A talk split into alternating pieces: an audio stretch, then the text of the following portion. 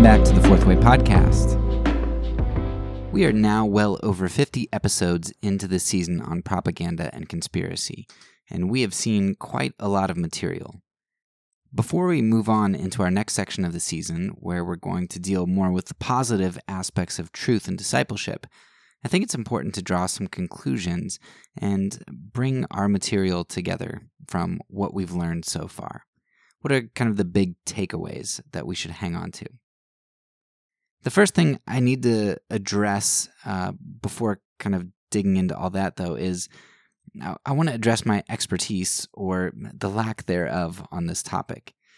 You know, and as reading Ellul back in the day, uh, it, it was a bit sobering to think about endeavoring on such a gargantuan task as tackling propaganda when I don't have any formal training on the topic. Now, that right there could be an indicator that I'm just another mouthpiece of misinformation or propaganda, right?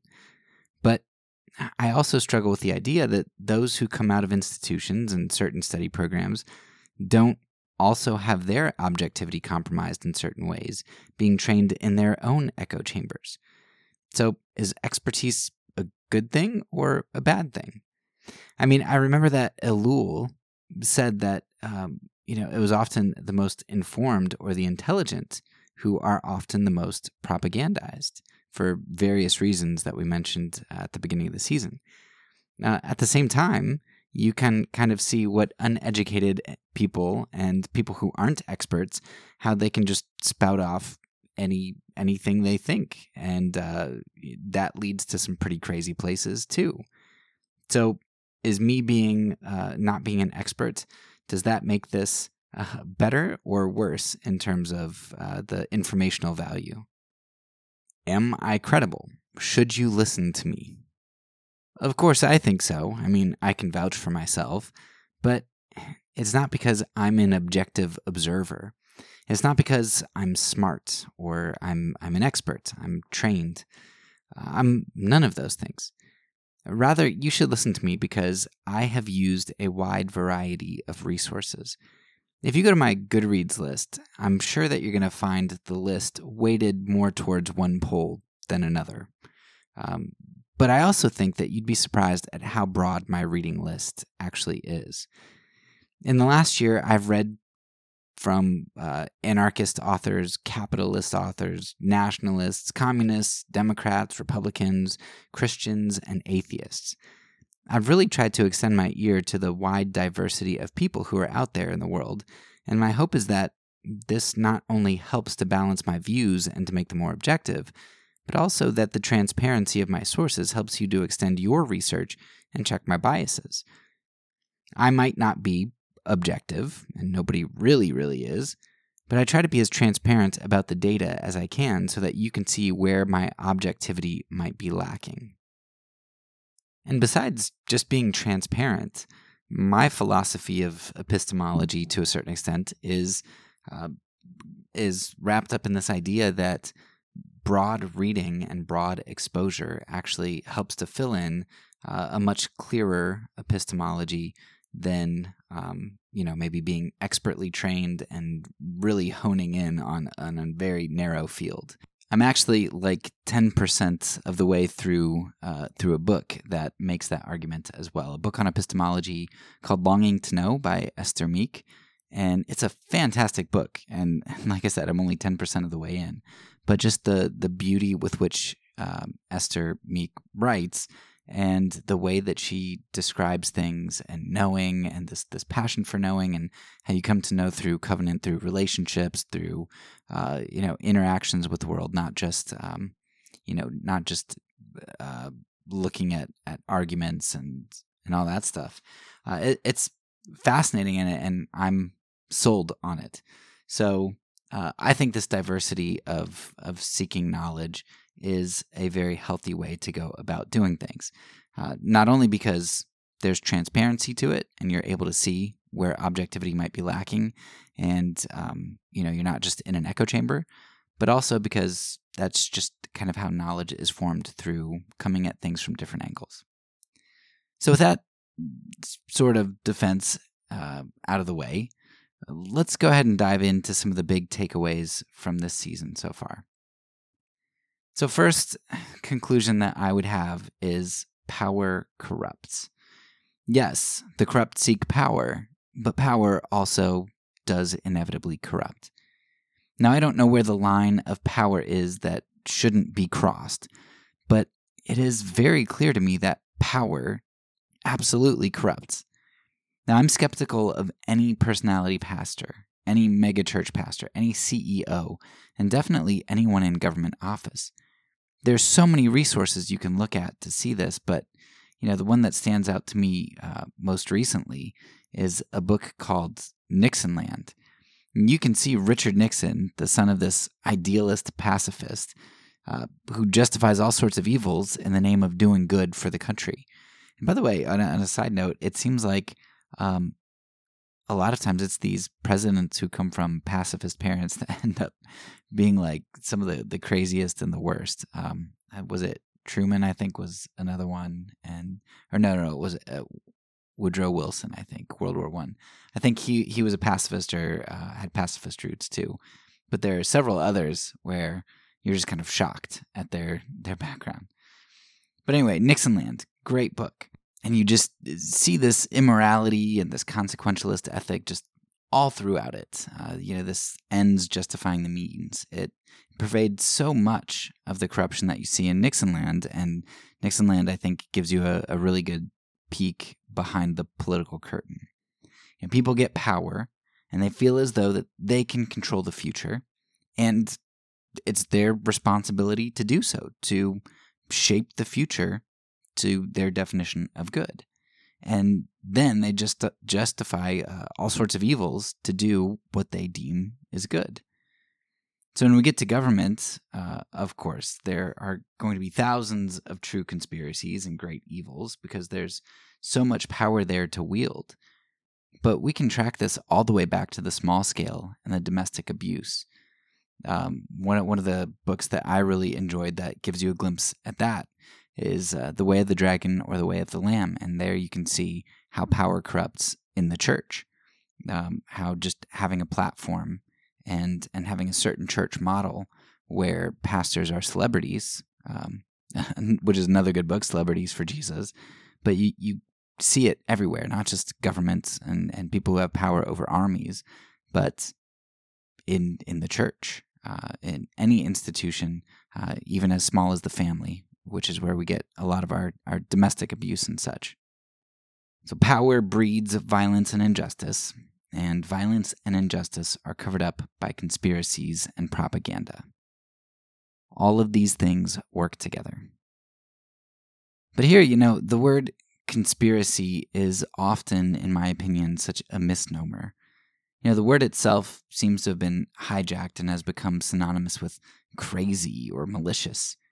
Now, sure, some conspiracy theorists are crazy, and sure, some conspiracists are malicious. But the second thing I've learned from doing this season is that so many conspiracies are just haphazard. Uh, and that's because a lot of times the way that we think of conspiracies is we think that there's some really intricate plan by by some cabal or some small group of powerful people who uh, you know have this master plan this decade long master plan that they're planning to implement. And that's just not what you find, even in a lot of the big government conspiracies. Um, you know, it, it doesn't really end up being the way that, that people plan it. And it sort of snowballs into a bigger and bigger thing. And the conspiracy isn't that a, a government planned, you know, to create some Manchurian candidate 30 years down the line. It's they had this program and they wanted to run some tests and they figured out a vulnerable group of people to do that on and then they're like oh crap somebody's going to find out about this and then they try to cover their tracks and when they do that uh, you know the snowball just gets bigger and bigger. Uh, the pinochet file was was a great book that I, I thought showed this well where it's sure the us was trying to assassinate uh, you know a bunch of people in chile and uh, and trying to exert their will in the world and, and do these intricate sorts of uh, initial events. But what ended up happening is is the whole system, uh, the whole event grew into something much much bigger. But it was through a series of just haphazard events. And uh, I like the way George Carlin uh, talks about this. He, uh, I'll see if I can find the clip and put it in the show notes. But he talks about this as convergent. You know, somebody kind of uh, talks to Carlin and, and says, "What are you like a conspiracy theorist? You you think it's a conspiracy?" And he's like, "Look, it doesn't have to be a conspiracy when interests converge, right? Uh, when interests converge, it's not some master conspiracy. It's just human interest and human nature taking over.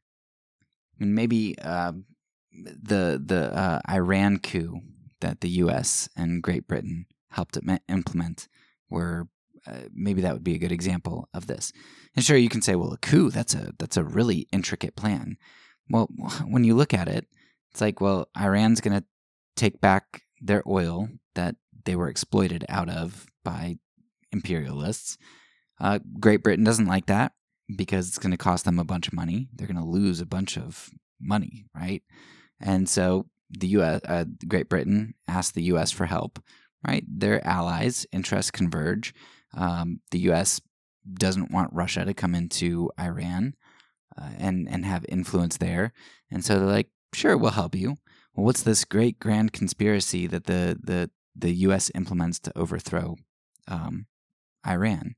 Well, sir, sure, there are some some sort of intricacies, but by and large, you just give people a bunch of money and guns, and you say, "Hey, go have at it," and um, and they just uh, are are able to uh, overthrow a government relatively easily.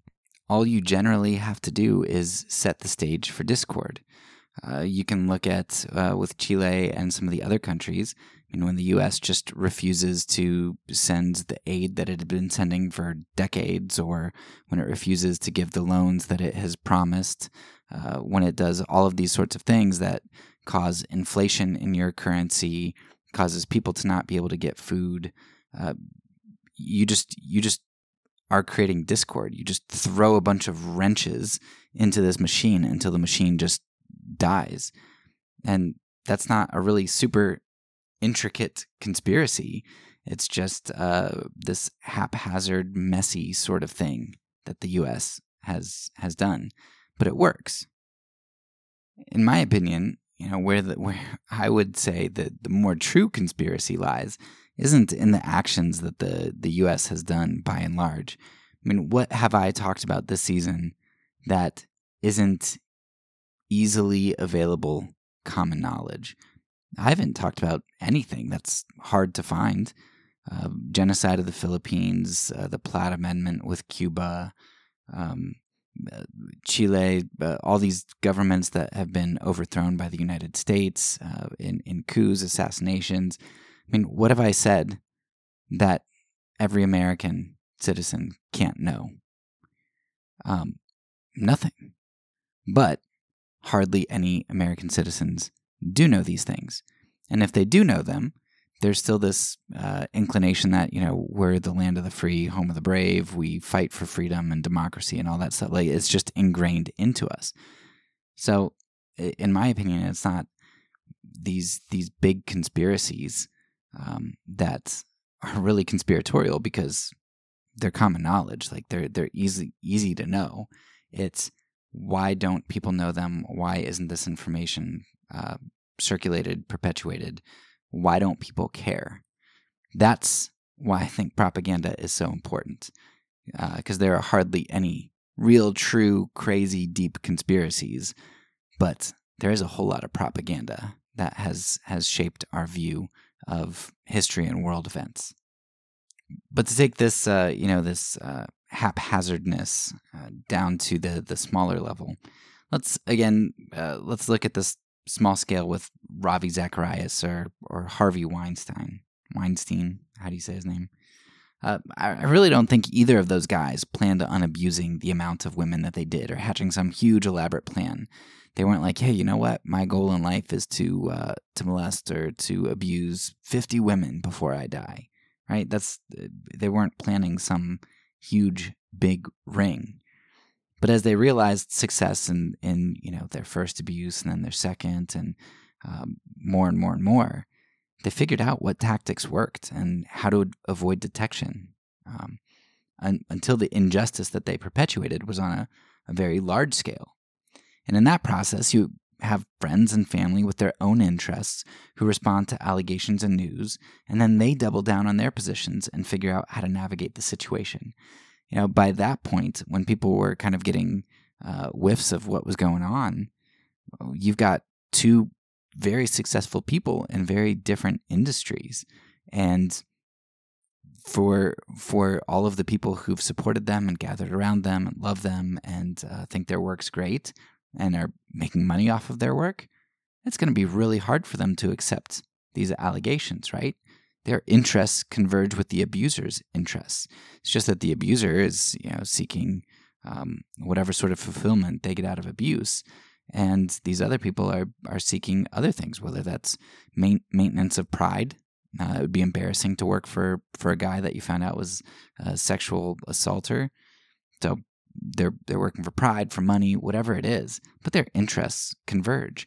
And so even though the the people who are protecting the abusers may not want to be involved in a conspiracy, they they might not even uh, consciously be conspiring, but they are self deceiving and they are um, they're part of what we would deem a conspiracy even though really what it is is interest converging in human nature and selfishness just uh, kind of doing its thing and running its course on power. And in the end, it, it might look like you have this sexual deviant criminal mastermind with a cabal of trustees and family who condone sexual assault. But what it really is is someone who did great evil, got away with it, and it's hard for those who love him or her, those who want the work or ministry to be successful, those who don't want to lose jobs or admit the truth, it's hard for them to kind of cave to that. In that sense, conspiracies as we know them often aren't planned. It's more like they're they're grown over time. It always starts with a seed of conspiracy, but conspiracy is is rarely this very intricate, masterful creation from the start, even though it ends up being that way, like a big knotted ball of yarn or something. Now that does change, uh, I think, when we get up to the governmental level. I mean, there there are definitely some pretty big conspiracies uh, at the governmental level, even uh, more longer term and and stuff. But it's still still very haphazard most of the time. The next major thing that I learned about propaganda and conspiracy is related to something I just heard about uh, maybe a couple months ago um, Hanlon's razor and Clarke's Law. Hanlon's razor is similar to Occam's razor, uh, which Occam's razor states that the simplest adequate explanation should be preferred. For example, you know, if you're, you're talking about theism, right? If you're saying, well, you know what, uh, because of complexity, apparent design, uh, the causality, you know, there the, there was a beginning, um, and things don't come into being out of nothing. There must be a God that exists, right? A supernatural being outside of space and time who started it all. Okay, well, you could say, well, no, I think that there are gods. There are many gods who started it all. And Occam's razor would just say, well, if one God can do it, why would we posit more, right? Um, and that's just an example of Occam's razor. Uh, the simplest, adequate explanation should be preferred. And that's where adequate comes in because uh, somebody might say, well, God is not the simplest answer, right? Uh, just matter always existing is the simplest answer uh, because you don't have to posit anything outside of nature, anything supernatural. That just complicates things. You say, okay, but I'm arguing that it has to be an adequate explanation.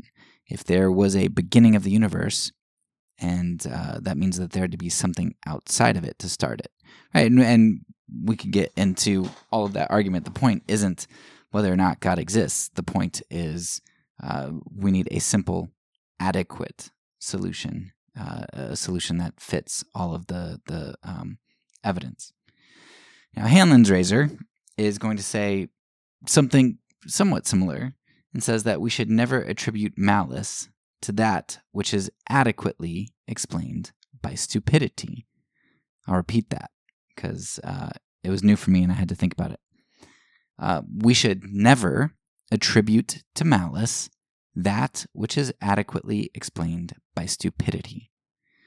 So, for example, when someone cuts me off in tra- traffic, they're probably just an idiot, right? Stupidity. They're not a CIA agent out to get me or an enemy seeking to make my life miserable, right? So to attribute malice to something that I can adequately explain by stupidity would be to complicate my uh, my hypothesis or my idea, right? Um, so you can see how it's kind of similar to Occam's razor there. Then the simplest adequate explanation. Um, and of course, in in driving, people have this problem all the time, right? We attribute malice to people who pull out in front of us or do whatever, and most of the time, people are just being dumb. Just like when we pull out in front of somebody, we're just being dumb. We're not being malicious usually. So that makes a whole lot of sense, right? Yet, when you look at history, when you see the terrible injustices and the conspiracies that have transpired, and you see how much mythology we embrace and how little of history we know or care about, you have to wonder are we really ignorant people? Are we really just that stupid? Or is there something else going on? You know, my wife and I had this conversation uh, before I knew about Hanlon's razor, because that would have helped. But when she was listening through and critiquing uh, one of my episodes on propaganda and racism, at the part where I talk about how voting against MARTA was a form of racism, she paused it and she she said that she thought that this hardline stance, calling something like voting against MARTA uh, racism, she thought that uh, people wouldn't be able to to hear that. Um, she said, "Think about this this guy that we know, John Smith. Uh, eh, I'm not going to name him here, of course, but um, you know this guy, John Smith, that I really really like, and I think he's got a great heart and he does so much good." She said, "Think about him. Do you really think that he dislikes black people, or that when he votes?" He's voting with the intention of, of keeping black people out of his neighborhood do you really think he's a racist? And on the one hand, I, I really get the argument, and I think Hanlon's razor applies, right? Um, he's just being stupid.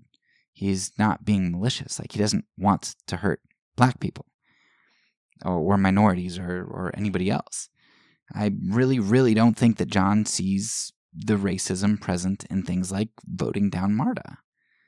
But then eh, there is uh, something that I think you need to balance out Hanlon's razor here, and that is Clarke's law, which uh, w- which pushes back a little bit because Clarke's law says that any sufficiently advanced incompetence is indistinguishable from malice. I'll repeat that one more time. Any sufficiently advanced incompetence is indistinguishable from malice.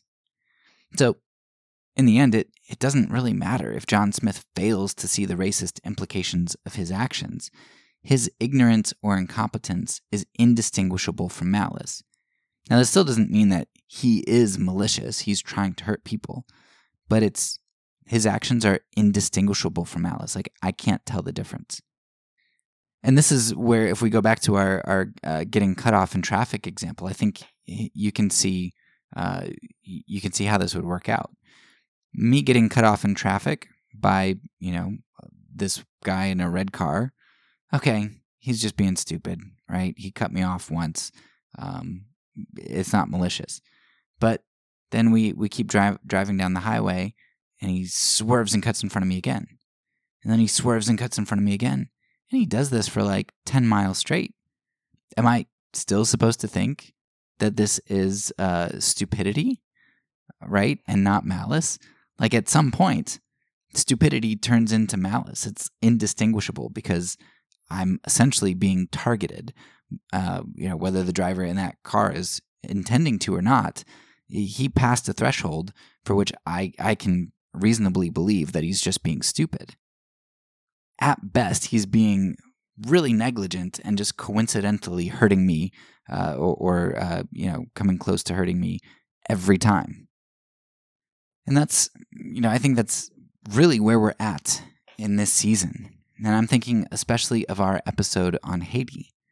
You know the information about the us empire is out there for anyone who wants to see uh, all that information.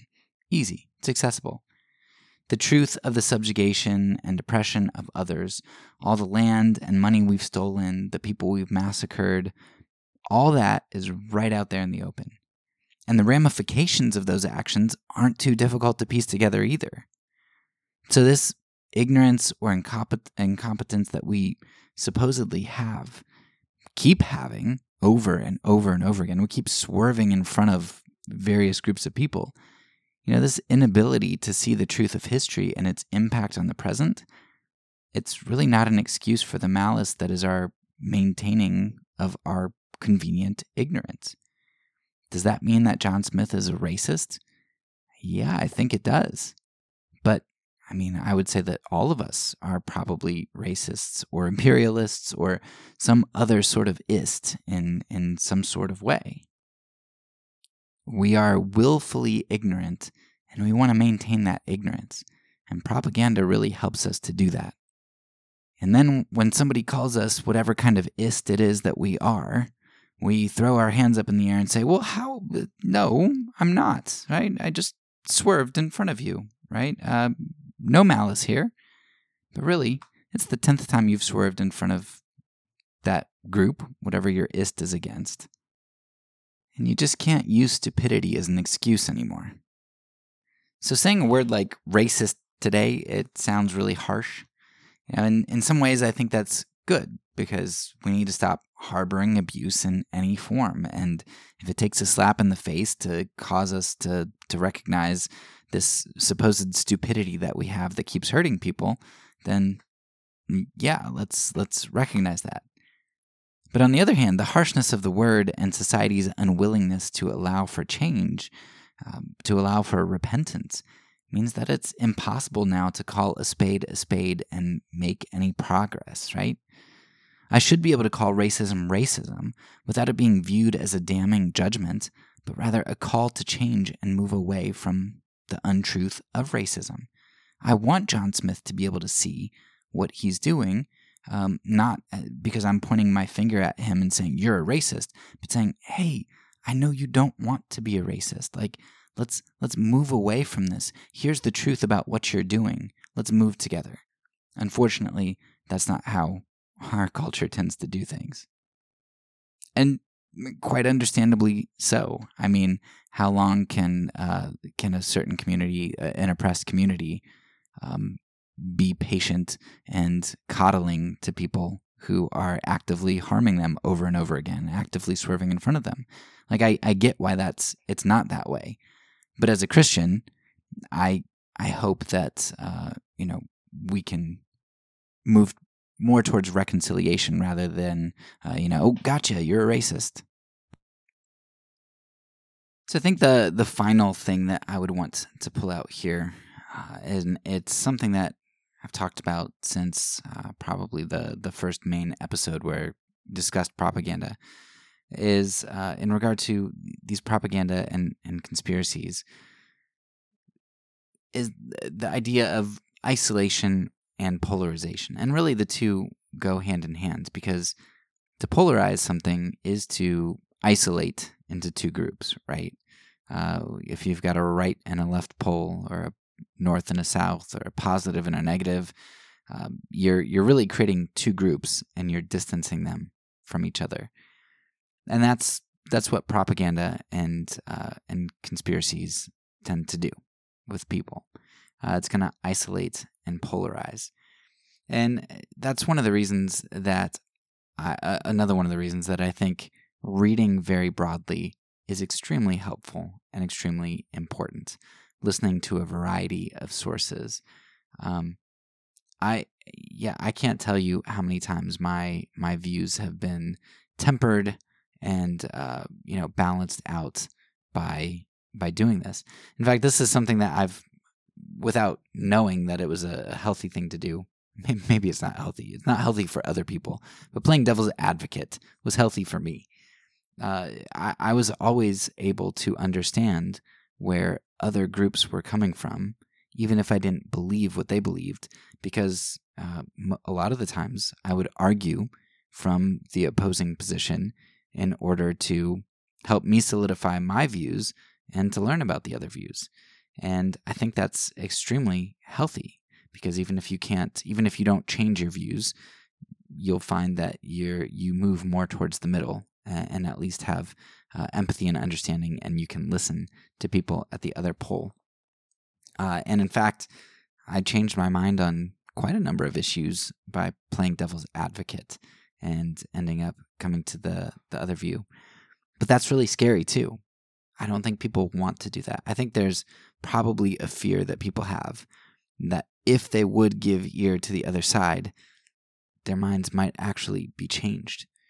And this is something uh, I've talked about elsewhere before about you know Thomas Kuhn's uh, on the structure of scientific revolutions and his idea of uh, paradigm shifts, and essentially saying that look, you don't change your mind when you get fifty point zero one percent certainty that uh, the view uh, that was opposite to you is now right, right? You don't just tip the scales and oh well now I've changed my mind I'm on the other side because there are a lot of forces that hold us to a view. Um, it there's there's a heavy cost to change what it is that you're doing most of the time. I mean, it's just a one small example. Um, my wife, when we found out that uh, she needed to eat gluten free because of all of the eczema that she got, and figuring that out through you know when she stopped eating gluten uh, our son stopped getting eczema when she was breastfeeding him. Um, she's like, well, I guess uh, you know, I guess I need to eat gluten free too, and her eczema cleared up completely. It's kind of like it took her many, many years to come to that conclusion. She just didn't want to face it because that meant a change in her lifestyles. It meant that she wasn't going to be able to eat pizza like uh, you know we had eaten uh, loved eating all the time, or the the various uh, things that just gluten is in, which is like everything. And so our life lifestyles we're going to have to change, and it, we'd also incur more cost uh, uh monetarily. And sure, her health would be better, um, and her comfort would be better, but there's a big cost to changing those things. And then also, you're going to have some people think that you're one of those weirdos, like, oh yeah, right, you have to go gluten free. So there's there's some level of social cost to that too, being a crunchy weirdo. And it took a while. Like it wasn't it wasn't something that she just decided to do um, because there was there's a cost to it. You could look at uh, other things. You know, do will is a car company going to want to admit when it has uh, a faulty part? It's going to cost it a lot of money. Uh, maybe a great example of this. I forget what the what the uh, the play is called. All My Sons, maybe, uh, but it it's the uh, the play that Twenty One Pilots are, is named after. But there was this uh, airplane company in World War II, and they they made faulty parts or something. They cut corners. I don't remember exactly what, but they their machines uh, ended up crashing. Their airplanes ended up crashing and I think killing 21 pilots. And when it you know when they did there were there were a whole lot of ramifications for that but it's like man if we recognize that this this part is faulty uh, it's going to cost us like we want to be really sure before we overhaul everything and basically go bankrupt from from this and so they risked people's lives in order to you know come to certainty more certainty but by the time they came to enough certainty that made them want to pull the trigger on uh, fixing the problem, right, it ended up being a greater cost. So the point is, people don't want to change their minds. There's a whole lot of inertia keeping people going in the direction that they're already going, and they don't want to change uh, from whatever pole they're moving towards. And it, and it's hard. And this is what propaganda and conspiracies do so, so well. There, there's a whole lot of framing of issues, um, and um, there's a lot that's done to keep one's momentum going in a particular direction and to keep one from changing course. Well, I think that uh, about sums up my thoughts at this point. There's so much, absolutely so much that um, you know I could pull out from this season, but those are, I think, the big takeaways that um, that I would want to walk away with. Uh, because that that really just summarizes so much of of what's happened this season and um, and why these things are important. So hopefully, as we move into the uh, the next part of the season, it's a overall shorter parts. Um, you know, less episodes and less time for sure, but it's it's a really important part because we see what propaganda, what conspiracies are like, and what they do, and uh, the power trips that people are on, and and how it just it messes with people and it shapes people and it um, it's just evil. And so we want to look at truth and discipleship, and we want to see what is what is the positive iteration of this. Okay, if we don't want a, a world run on propaganda, if we want to seek truth, how do we do that? And is truth even important? Like maybe I should play the propaganda game if I can do it better than the other person, and if I can wield it for good, however I define that, then maybe I should play the game too. So we'll we'll get into uh, morality and other sorts of things as well. So hopefully you you stay tuned for the most important part because this next part's the part that's going to help you build your life up. That's all for now. So peace, and because I'm a pacifist, when I say it, I mean it.